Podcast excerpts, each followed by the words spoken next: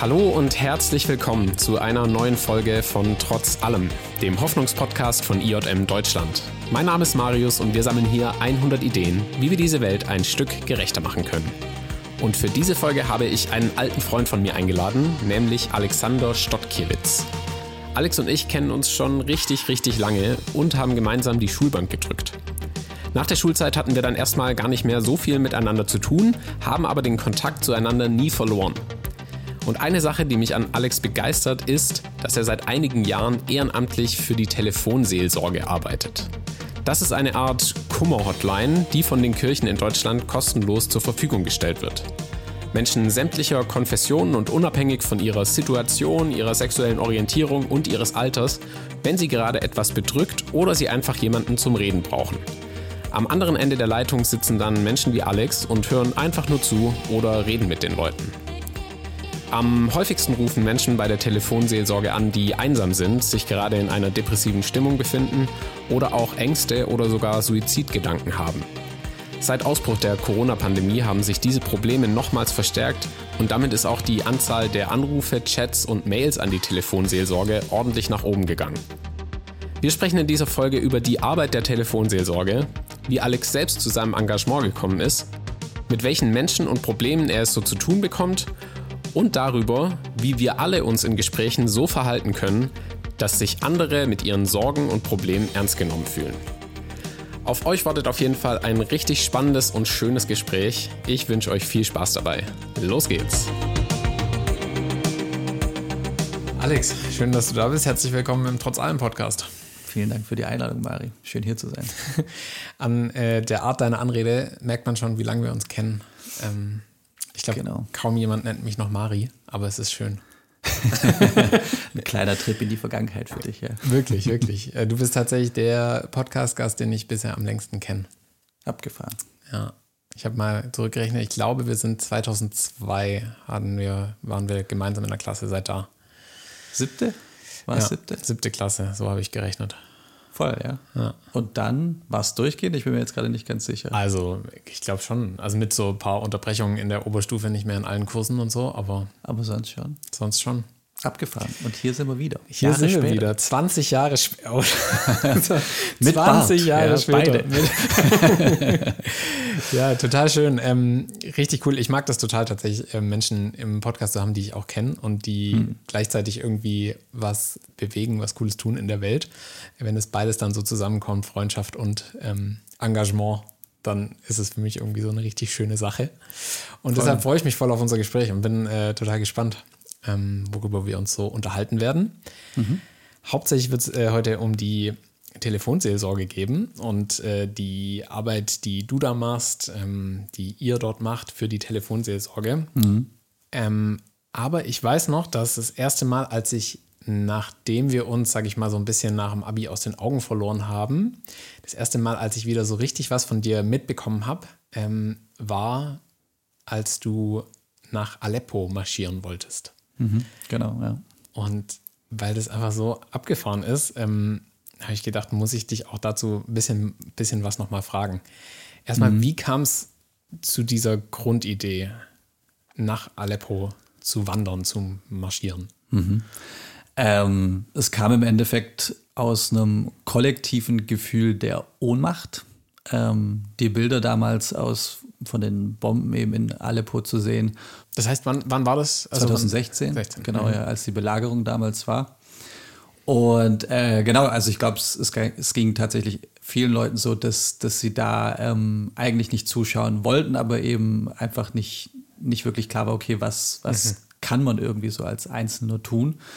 Und äh, dann hat damals eben die Anna, das ist eine polnische Journalistin, die in Berlin lebt, ähm, hat einfach bei sich in Facebook reingeschrieben, hey, ich kann da nicht weiter zuschauen, ich gehe jetzt nach Aleppo. Und dann haben sich da Freunde von ihr gemeldet und haben gemeint, krass, wenn du gehst, dann äh, gehe ich auch. Und dann haben sie gemerkt, okay, da ist irgendwie, es geht tatsächlich mehreren Leuten so. Und du kanntest und Anna damals auch? Damals oder? noch nicht. Noch nicht, nee. okay. Ähm, genau, und äh, die haben dann eben einfach so ein Facebook-Event gestartet und haben das dann in die Welt geteilt. Und witzigerweise ist äh, das dann bis nach Indonesien gewandert zu einer Freundin von mir und die hat das gesehen und hat sich gedacht, hey, das wäre doch was für ein Alex. und hat es mir dann geschickt und genau, und dann habe ich das, das gelesen und bin damit voll in Resonanz gegangen und habe gedacht, krass, da, da machst du mit und habe die Anna angeschrieben, habe sie gefragt, ob sie ernst, ob sie es ernst meint. Sie hat ja gesagt und dann habe ich am nächsten Tag meinen Job gekündigt. Und einen Monat später ging es dann los von äh, Berlin bis äh, dann siebeneinhalb Monate bis in den Libanon im Endeffekt. Also äh, wir waren dann nicht, nicht in Aleppo aus ähm, ja, äh, eindeutigen Gründen, eben weil natürlich nach wie vor damals auch schon und jetzt immer noch äh, Krieg geherrscht hat äh, Krieg herrscht. Und genau, und im Endeffekt, also wenn wir wirklich nach Aleppo hätten gehen wollen, hätten wir das im Endeffekt mit der Regierung machen müssen und äh, da dann halt mit einer Kriegspartei mhm. dann eben ähm, gemeinsame Sache sozusagen zu machen, das hätte dann die, die Seele von dem äh, Marsch ähm, zerstört sozusagen. Mhm. Und ja. deswegen sind wir bis zur Grenze vom Libanon äh, mit Syrien gelaufen und haben Syrien auf der anderen Seite gesehen. Und es war tatsächlich schwierig, dann nicht so weit zu gehen. Ähm, aber genau, im Endeffekt war es nicht, es ging nicht um die Stadt an sich, sondern es wurde über den Marsch dann mehr und mehr zum Symbol. Ja. Und es waren eben vor allem die Leute, die wir auf der Route eben, auf dem Balkan eben, äh, die geflüchtet waren, aus Syrien, aber eben dann auch äh, aus ganz anderen Ländern, ähm, die wir dann getroffen haben und diese persönlichen Begegnungen und äh, die Hoffnung, die wir damals eben den Leuten mitgeben konnten, dass wir zeigen konnten, okay, wir laufen hier für euch, äh, euer Schicksal ist uns nicht egal. Ja das war so das, ähm, was den Marsch wertvoll gemacht hat. Gab es ganz bestimmte Begegnungen oder Situationen, wo du sagen würdest, die waren für mich absolute irgendwie Highlights oder, oder zumindest ähm, prägend, wie, wie vielleicht äh, ja, keine, keine andere Begegnung davor? Absolut, ja. Also äh, es gab natürlich viele ähm, schöne und auch schwere Begegnungen. Ähm, es war eine sehr intensive Zeit. Mhm. Aber ich hatte eine, eine ganz besondere ähm, Begegnung ähm, auf der Insel Chios war es, einem jungen Syrer, der ähm, Genau, also dem ging es echt nicht gut. Der hing eben auf der Insel fest. Wir haben uns dann anderthalb Stunden unterhalten. Er hat mir von Polizeigewalt mhm. erzählt mhm. und ähm, dass er eben auch Gedanken hat, dass er sich selber umbringen möchte. Und das, das Krasse war dann eben in dem Gespräch, dass ich im Endeffekt nur zugehört hatte und äh, sich seine Stimmung innerhalb von dem Gespräch wie 180 Grad eben geändert hatte. Mhm. Also am Ende hat er gestrahlt, er hat für mich gebeatboxt, weil er das gerne macht und so. Und das kann ich dir schon sagen, das hat mich echt umgehauen damals, mhm. weil, also ich hatte wirklich nicht viel gemacht. Ich war einfach nur da und habe zugehört. Und äh, da ist mir das das erste Mal tatsächlich so ein bisschen bewusst geworden, wie äh, wie mächtig halt so ein Gespräch sein kann oder einfach halt das Zuhören sein kann, das eben einen richtigen Unterschied machen kann. Genau, und als ich dann wieder, wieder daheim war, ähm, wusste ich, okay, ich möchte gerne ähm, mehr in die Richtung machen, mehr für Leute da sein und ihnen zuhören. Und das war dann im Endeffekt dann auch der Weg dann in die Telefonseelsorge. Im Nachhinein hast du gemerkt, was irgendwie dein Gespräch auch für einen Impact hatte. Aber wie ging es dir in dem Gespräch? Also hatte ich das auch in diesem Gespräch überfordert oder warst du ähm, irgendwie darauf vorbereitet, auch so ein Gespräch zu führen? Ich war, also ich, ich war in der Hinsicht vorbereitet, dass ich natürlich schon mit, mit vielen Leuten gesprochen mhm. hatte ähm, auf, dem, auf dem Marsch, aber es war nie so eine Situation, wo mir jemand gesagt hatte, so ich will mich umbringen. So, das war ja. schon krass und äh, ich glaube, ich habe mich durchaus auch erstmal überfordert damit gefühlt, aber keine Ahnung. Also ich glaube, ich bin in dem Gespräch, das ist natürlich jetzt auch ein Weilchen her, bin mir nicht ganz so sicher, aber habe ich einfach irgendwie drauf eingelassen und bin mhm. dann in den Flow gekommen und dann, also genau, sind wir zusammen sozusagen äh, in dem Gespräch in den Fluss reingekommen und ja. ähm, genau, und dann, dann hat das gepasst irgendwie. Ja. Wie lange nach diesem Gespräch ähm, oder wie lange hat es gedauert nach dem Gespräch eben mit diesem jungen Mann, dass du dann bei der Telefonsorge angefangen hast oder dass du dich darüber informiert hast? Wie kam es dazu? Ziemlich schnell. Also das Gespräch war, glaube ich, Anfang Juli damals, 2017. Mhm. Und also wir waren dann ähm, Mitte August äh, wieder, wieder in Deutschland. Und ich glaube, ich habe dann äh, Ende August ähm, habe ich dann die Martina von der Telefonseelsorge äh, und damals den Christian auch noch äh, einfach angeschrieben und äh, genau, dann haben wir einen Termin ausgemacht und haben einfach mal gequatscht, haben die so ein bisschen erzählt. Okay. Wie kam es grundsätzlich dazu, dass du ausgerechnet auf die Telefonseelsorge jetzt gekommen bist? Also hast du dich einfach informiert gehabt oder war das über irgendwelche Kontakte? Ich habe glaube, damals ein bisschen rumgegoogelt und mhm. dann habe ich mich aber daran erinnert, dass, auch ganz witzig, total random, ein ehemaliger Friseur von mir hatte mal erzählt, dass er sich eben auch ehrenamtlich bei der, bei der Telefonseelsorge cool. ähm, engagiert hat. Ja. Stark. Und ich glaube, das war dann irgendwie so im Hinterkopf und dann, dann kam das eben wieder. Da habe ich so gedacht, ja, Telefonseelsorge, das, das könntest du ja eigentlich mal anschauen. Ja. Und habe mich dann äh, beworben dafür. Und dann gibt es ja halt auch so ein kleines Auswahlverfahren. Ähm, also man trifft sich eben auch in, in der Gruppe mhm. und äh, bekommt halt unterschiedliche Aufgaben. Und ähm, dann hat es wohl gut geklappt und dann, dann haben die mich genommen, genau. Stark, cool. Voll. Aber das heißt auch, dass alle, die sich dann damals mit dir beworben haben oder in dem Jahr, die haben sozusagen dann zusammen eine Art Gruppe gebildet? Oder wie ging es dann weiter? Genau, also es gab, es gab eine Auswahl und mhm. äh, aus den Leuten, die sich beworben haben, bei, wir waren, glaube ich, damals 13 oder so, mhm. die waren dann eine Gruppe zusammen und die haben dann äh, eine Ausbildung für zwei Jahre bekommen. Also deswegen, es kann definitiv nicht, nicht jeder in dem Sinn machen, also halt nicht ohne Ausbildung vorher, ja. weil ähm, keine Ahnung, du, ähm, du redest ja da ja schon auch mit Leuten in richtigen Krisensituationen ja. auch und wir bekommen so ein bisschen die, die Grundwerkzeuge mit. Wir bekommen aber auch äh, jedes Jahr mehrere Weiterbildungen zu ganz unterschiedlichen Themen, was einfach mega wichtig ist mhm. da eben. Also weil wir dann natürlich auch eine gewisse Verantwortung tragen. Und das heißt, in diesen zwei Jahren hat man dann so ähm, Seminarblöcke oder Ausbildungsblöcke, wo es dann wahrscheinlich um verschiedene Themen gibt, die wichtig werden, oder? Oder was, genau. was kann man da so erwarten? Also, also, das, das erste Jahr trifft man sich jede Woche. Mhm. Ähm, es waren, glaube ich, zweieinhalb oder drei Stunden. Also das erste Jahr ist ein sehr intensives Jahr. Es geht da, ähm, also man bekommt fachliche Inputs, aber dann geht es auch ganz viel einfach ans Üben in der mhm. Kleingruppe okay. und dann die Diskussion äh, in der größeren Gruppe. Und das Ding beim Üben ist, also wir üben dann in der Regel eben so, dass die äh, ratsuchende Person äh, die seelsorgende Person und dann noch ein, jemand, der beobachtet und mhm. eben schaut.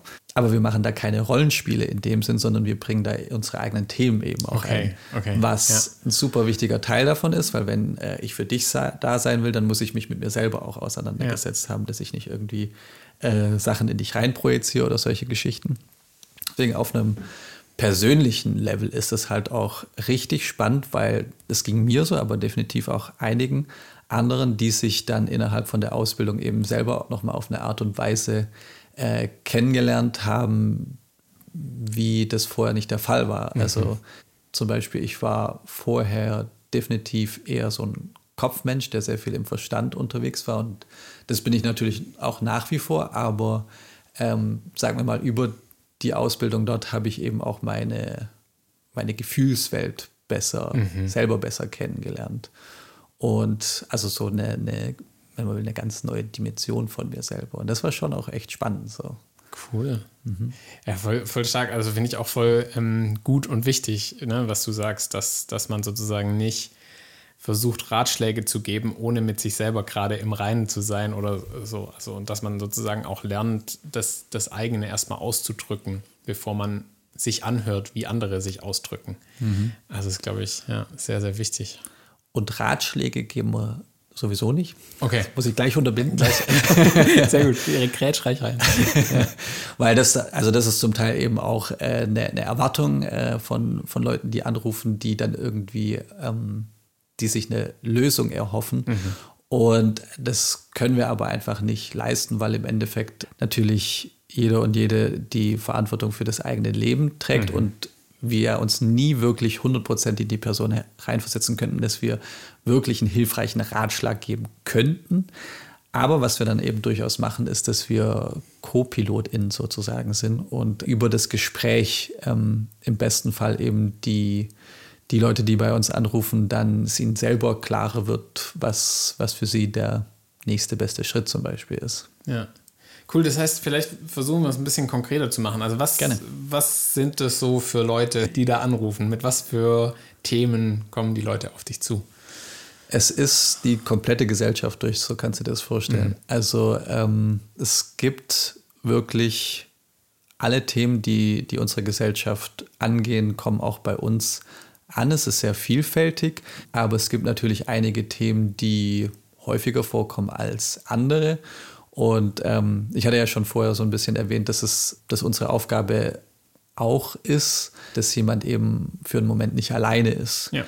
Und das ist ein ganz großes Thema, einfach, dass, äh, dass einfach echt viele Leute einsam sind und das richtig schwierig ist auszuhalten und auch mega schambesetzt einfach ist. Mhm. Und das, das heißt, es gibt eben auch total viele Gespräche, wo es dann gar nicht unbedingt um so ein jetzt ein heftiges Thema oder so ging, sondern dass es einfach darum ging, einfach eine, eine Stimme zu hören. So. Ja. Und ähm, dann sind es irgendwie so, also ganz mehr oder weniger ganz normale Gespräche, die wir auch führen. Und der Hintergrund ist einfach halt, weil er zum Beispiel jemand ist und die Person ist, ist ganz allein. Es gibt sehr mhm. viele Leute, die, die pflegebedürftig sind, die auch bei uns anrufen, die dann so ein bisschen Kontakt haben noch äh, zu den Pflegenden, die zu ihnen kommen, die aber immer kurz angebunden sind auch und äh, sonst keine Kontakte mehr haben, keine Freunde mehr, keine Familie mehr. Und wo eben der Anruf dann bei uns so ein, einfach ein, ein kleiner Lichtblick aus der gefühlten kompletten Isolation eben mhm. raus ist. Ihr seid ja von der Telefonseelsorge auf verschiedenen Wegen auch unterwegs. Also es ist nicht nur eine Telefonseelsorge, eine reine, mhm. sondern es gibt auch äh, den Chat und äh, die E-Mail-Kommunikation. Genau. Und ähm, was ich gesehen habe auf euren Erhebungen, die ihr selber macht, ist, dass ähm, über dem Thema, also noch häufiger als das Thema Einsamkeit, ist tatsächlich depressive Stimmungen und Ängste. Also mhm. die, die zwei, die auch mit dazukommen. Gerade beim Thema depressive Stimmung, ähm, gibt es da auch Möglichkeiten sozusagen, die du hast als Telefonseelsorger zu sagen, hey, hier hört meine ja, mein, mein Bereich irgendwie als Telefonseelsorge aus. Hier, hier muss man eigentlich mehr tun. Hier braucht es mhm. irgendwie eine Therapie, hier braucht es ähm, eine Gruppe, eine Klinik, irgendwas. Also mhm. drückst du sowas auch aus oder ja. gibt, kommen diese Situationen? Ja, da sind zwei Punkte wichtig. Der Punkt Nummer eins ist, dass extrem viele Leute bei uns anrufen, die in psychologischer oder psychiatrischer mhm. Behandlung sowieso schon sind, okay. wo wir sozusagen zusätzlich noch dabei sind, beziehungsweise ähm, es kommt regelmäßig vor, dass äh, Leute anrufen, die sagen, ähm, ich fühle mich bei meinem Psychiater, bei meiner Psychiaterin nicht wohl, ich werde da in eine, in eine Box gepackt, die Diagnosen, die ich da bekomme, die, die stimmen nicht oder die stimmen nicht alle. Das ist dann eben der, der Unterschied bei, bei uns im Gespräch in der Seelsorge. So wir analysieren da mhm. niemanden, sondern da können die Menschen einfach so sein, wie sie sind, auch mit einer psychischen Erkrankung. Ja. Und der andere Punkt ist, dass, dass es durchaus immer wieder vorkommt, dass ich dann merke im Gespräch, okay, da, da liegt, ja, das hört sich jetzt blöd an, einiges im Argen oder wenn, wenn man merkt, da ist irgendwie ein größeres Thema, wo es sich mhm. vielleicht auch lohnen würde, sich ähm, mit der eigenen Kindheit äh, auseinanderzusetzen, ähm, dann kommt es durchaus immer wieder auch vor, dass, dass wir sagen, vielleicht wäre es nicht, äh, nicht verkehrt, mal zu, zu, einer psychologischen Beratungsstelle zu gehen. Ähm, da gibt es eine in, in Stuttgart und äh, da ist es dann möglich, eben auch so fünf Gespräche erstmal zu führen und die mhm. können dann einen auch äh, weiter vermitteln. Also das ist durchaus auch unsere Rolle so ein bisschen als niedrigschwellige erste Anlaufstelle mhm. und wir können dann eben durchaus äh, auch weitervermitteln an, ähm, an Fachberatungsstellen auch und andere Profis. Und fühlt sich das deiner Einschätzung nach manchmal auch so an, als müsstet ihr sozusagen was auffangen, was ihr eigentlich gar nicht auffangen könnt? Oder ist es einfach genau das, was du gerade gesagt hast, nämlich das erste niedrigschwellige Angebot ähm, in der Hoffnung, dass es dann irgendwie weitergeht?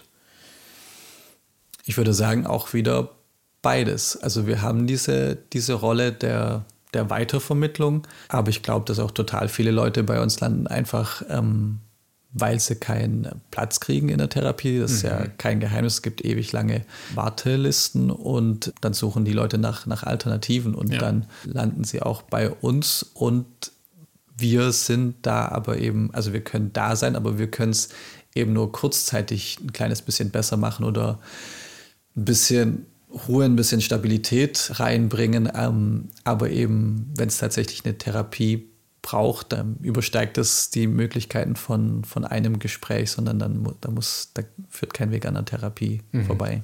Ja.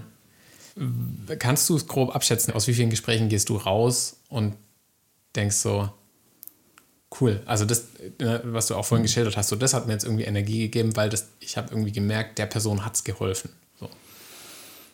Das sind die absolut meisten, also keine Ahnung, ich würde sagen vielleicht 95 Prozent. Cool. Ja. Also das, das heißt nicht, dass irgendwie in 95 Prozent der Zeit ähm, dann irgendwie das ein, ein, positives Ende hatte, in dem mhm. Sinn, dass es der Person jetzt tatsächlich besser geht, aber dass man, also dass, dass man sich begegnet ist und dass es ein gutes Gespräch war, dass, ja. dass ich es halten konnte in dem Moment ja. und, und dass die Person in, in dem Moment nicht, nicht alleine war. Ja, also das, doch, das ist eigentlich meistens der Fall, dass, dass man eigentlich aus einem Gespräch rausgeht und sagt, ja, das war jetzt, war jetzt gut, dass ich da, da war und der Person zugehört habe. Cool. Oh, ich finde es ja, find echt äh, stark und ich glaube auch, dass da echt ein ganz, ganz großer Schatz drin liegt. Einfach Menschen zuzuhören, mit Menschen zu reden, mit Menschen in Kontakt zu treten. Gerade die, die einsam sind, ähm, die irgendwie gerade einfach keine keine gute Zeit haben. So. Voll. Und halt einfach, also was wir natürlich auch machen, ist, dass wir nochmal eine andere Perspektive auch zum Teil auf, äh, auf eine Situation reinbringen. Ähm, also ganz klassisch ist ja auch, also es sind Leute, die sich die mit dem Gedanken spielen oder auch Absicht, äh, Absichten haben, sich selber umzubringen, rufen mhm. bei uns ja an. Da sind wir ja sozusagen die Telefonnummer schlechthin, um sich bei uns dann zu melden für, für, ja, äh, für solche Menschen. Mhm. In solchen Situationen geht es in der Regel darum, dass, dass man sich halt, dass man so verzweifelt ist, dass man keinen anderen Ausweg sieht. Und mhm. der Wunsch aber eigentlich da ist, dass der, dass der Schmerz aufhört und nicht, dass das Leben aufhört, aber mhm. dass in, in solchen schwierigen Momenten eben, dass, dass das da als einziger Ausweg erscheint. Genau, also wir sind auch in, in solchen Momenten erstmal da, dass solche Gedanken auch ausgesprochen werden können, weil das ist ja auch nicht, nicht selbstverständlich, dann irgendwie in der Familie oder Freunden äh, sich so zu öffnen und zu sagen, hey, ich spiele mit dem Gedanken, mich umzubringen. Ja. Ja. Das fangen wir erstmal auf und äh, dann, ähm, genau, aber äh, wenn es möglich ist, bringen wir dann aber halt so ein bisschen Licht ins Dunkel und mhm. fragen dann zum Beispiel nach, okay, du hast jetzt diese Gedanken, hast du dir schon mal überlegt, die Gedanken nicht unbedingt wörtlich zu nehmen, sondern was wollen die dir sagen? Mhm. Ist es vielleicht ein Impuls, der von ganz innen kommt und der sagt, irgendwas muss sich ändern in mhm. deinem Leben? Und dann halt, also das einfach wieder, das ist dann auch so ein Angebot, äh, was ich eben vorher erwähnt hatte, das, das irgendwie reinzugeben. Und wenn das dann ja plausibel klingt, dann, dann nimmt derjenige oder diejenige das hoffentlich mit und ähm, überlegt sich das dann vielleicht. Und mhm.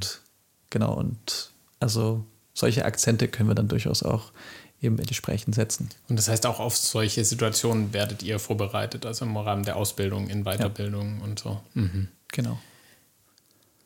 Erlebst du es generell eher als erleichternd oder auch als fordernd, dass du ja nie so richtig weißt, wie es mit den Menschen weitergeht? Also du hast ja dann häufig wirklich diesen Kontakt von irgendwie einer halben Stunde oder so. Mhm.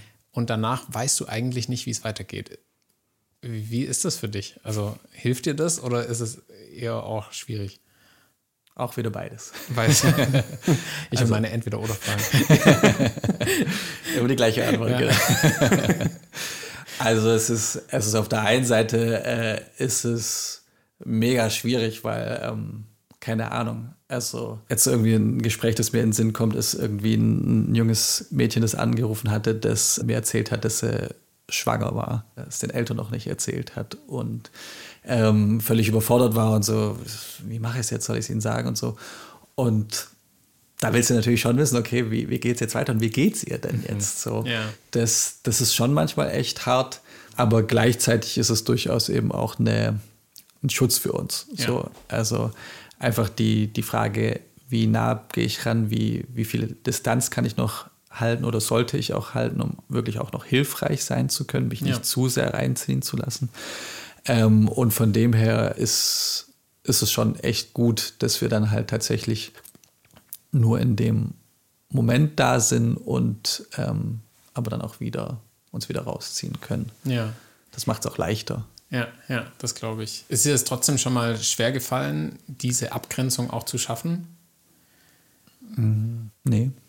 Also das, das irgendwie habe ich das, ich, ich habe den Eindruck, das habe ich ziemlich verinnerlicht. Also mhm. ähm, auf der einen Seite ist es natürlich erstmal ähm, eine Regel sozusagen mhm. eben von uns auch, also, weil es kommt jetzt nicht so ähm, regelmäßig, aber es kommt immer wieder vor, dass zum Beispiel jemand sagt, können Sie vorbeikommen? So, mhm. äh, das Gespräch hat mir geholfen, wollen Sie nicht noch irgendwie vorbeikommen, irgendwie Kaffee trinken oder sowas. Das ist dann nett irgendwie auch, das, das irgendwie so äh, zu hören, dass eben, dass das Gespräch gut war, aber genau, also das, äh, das geht dann halt einfach nicht und ja. das ist dann durchaus auch eine eine Hilfe, das irgendwie mhm. so, so diese Klarheit halt zu haben, okay, äh, wir, wir sind da, wir haben aber auch eine klare Aufgabe mit klaren Grenzen und ja.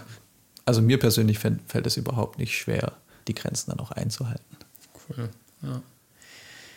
Ja, ey, richtig stark. Ähm, vielen Dank für, die, für diese ganzen Einblicke. Ähm, ich habe mich noch gefragt, ob wir vielleicht noch ein bisschen auch über so alltägliche Gesprächssituationen reden können. Weil mhm. ne, bei dir hat alles irgendwie auch mit so einer Gesprächssituation angefangen, wo du noch keine Seelsorgeausbildung hattest ähm, und irgendwie da einfach so reingeraten bist im Prinzip. Mhm. Und ich glaube, so geht es uns ja auch oft im Freundeskreis. Man ne, kriegt irgendwie mit, hey, der einen Person geht es vielleicht nicht so gut und auf einmal entwickelt sich ein Gespräch. Mhm. Was würdest du sagen, sind so die wichtigsten Sachen, was man bei gut gemeinten Gesprächen, wo man merkt, ah, okay, die Person hat irgendwie gerade ein Thema, hat was, was sie belastet. Ähm, worauf kann man so achten? Mhm. Also eine allgemeine Aussage ist da auch erstmal schwierig, aber vielleicht kann ich ein paar Punkte mitgeben. Mhm. Was total wichtig ist, ist ein, äh, sich in einem Gespräch, wenn man mit jemandem redet, das geht mir nach wie vor immer so, auch zum Teil immer noch so, aber ich habe jetzt gelernt, das dann zurückzustellen.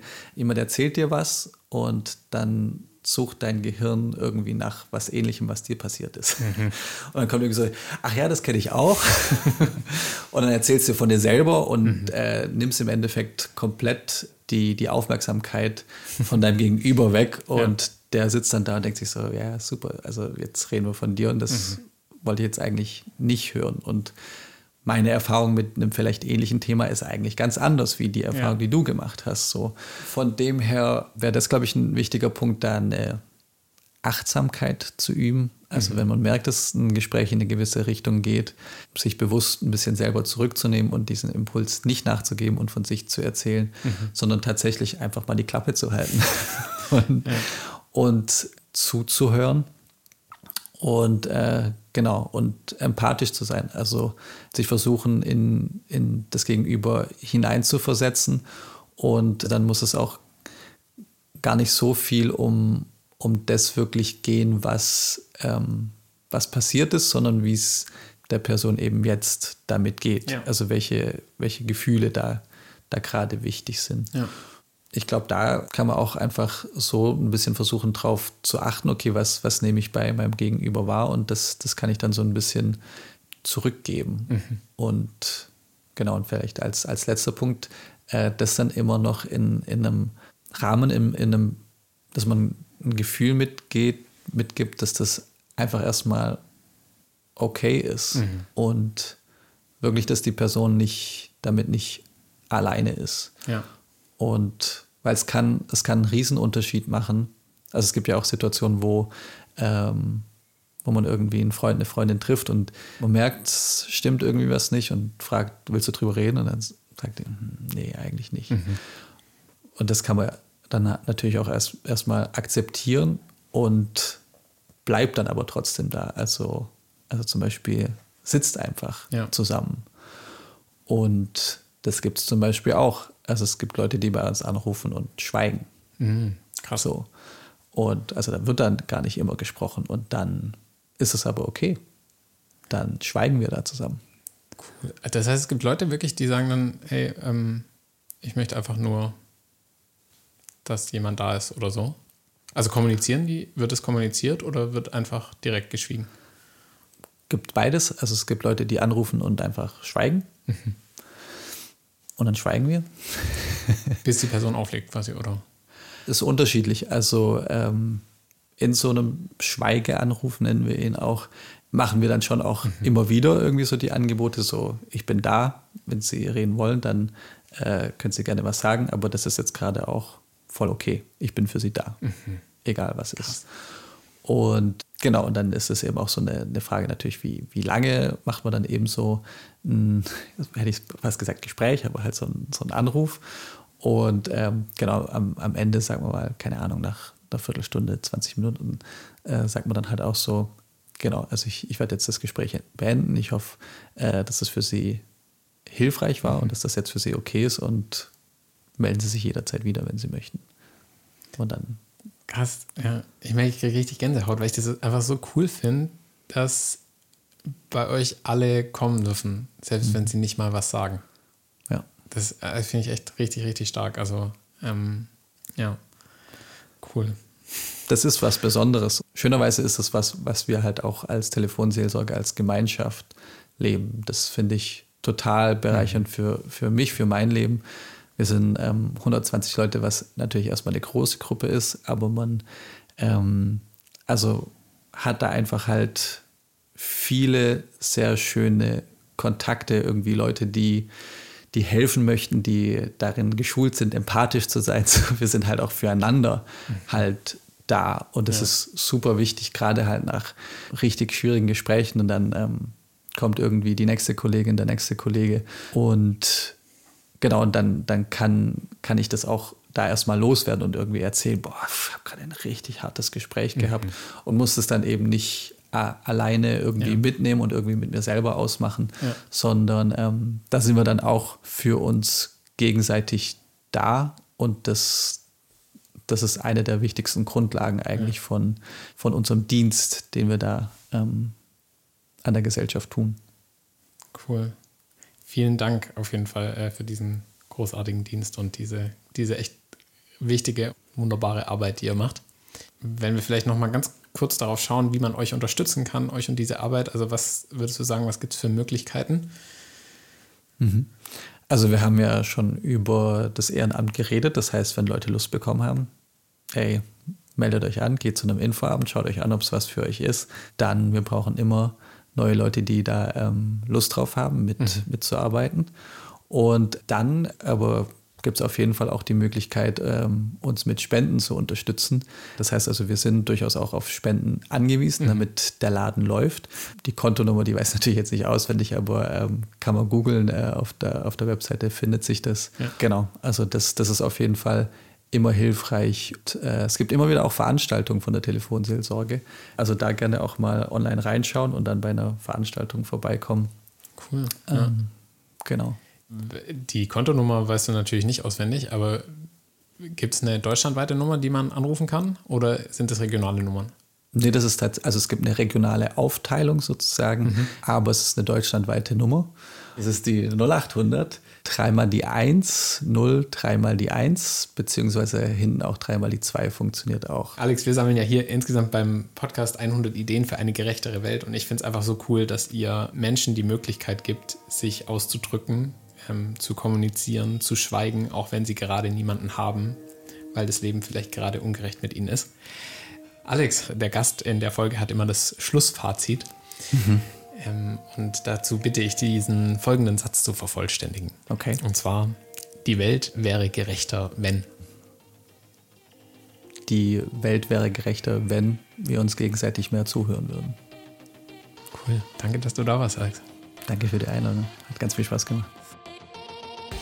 Ja, mir hat es auch richtig, richtig viel Spaß gemacht, mit Alex zu sprechen und ich hoffe, auch ihr konntet wieder einiges für euch mitnehmen. Ich persönlich bin sehr dankbar für die Arbeit der Telefonseelsorge und die Zeit, die die Ehrenamtlichen in dieses so unglaublich wichtige Angebot stecken. Alle Infos zur Folge und natürlich auch die Nummer der Telefonseelsorge findet ihr wie immer in der Beschreibung dieser Folge. Zum Abschluss noch ein kleiner Tipp von mir. Fügt die Nummer der Telefonseelsorge, das ist die 0800 111 0111, doch einfach zu euren Kontakten im Handy dazu. Denn meistens kommen Situationen, in denen man die Telefonseelsorge selbst brauchen könnte oder die Nummer einer anderen Person schicken will, eher überraschend. Und so habt ihr sie immer schnell parat und könnt sie ganz einfach an andere Leute weiterleiten. Wenn euch diese Folge gefallen hat, lasst uns gerne eine Bewertung auf Apple Podcast oder auch Spotify da. Ansonsten hoffe ich, wir hören uns in zwei Wochen wieder. Dann kommt die neue Folge von Trotz allem heraus. Bis dahin, macht es gut.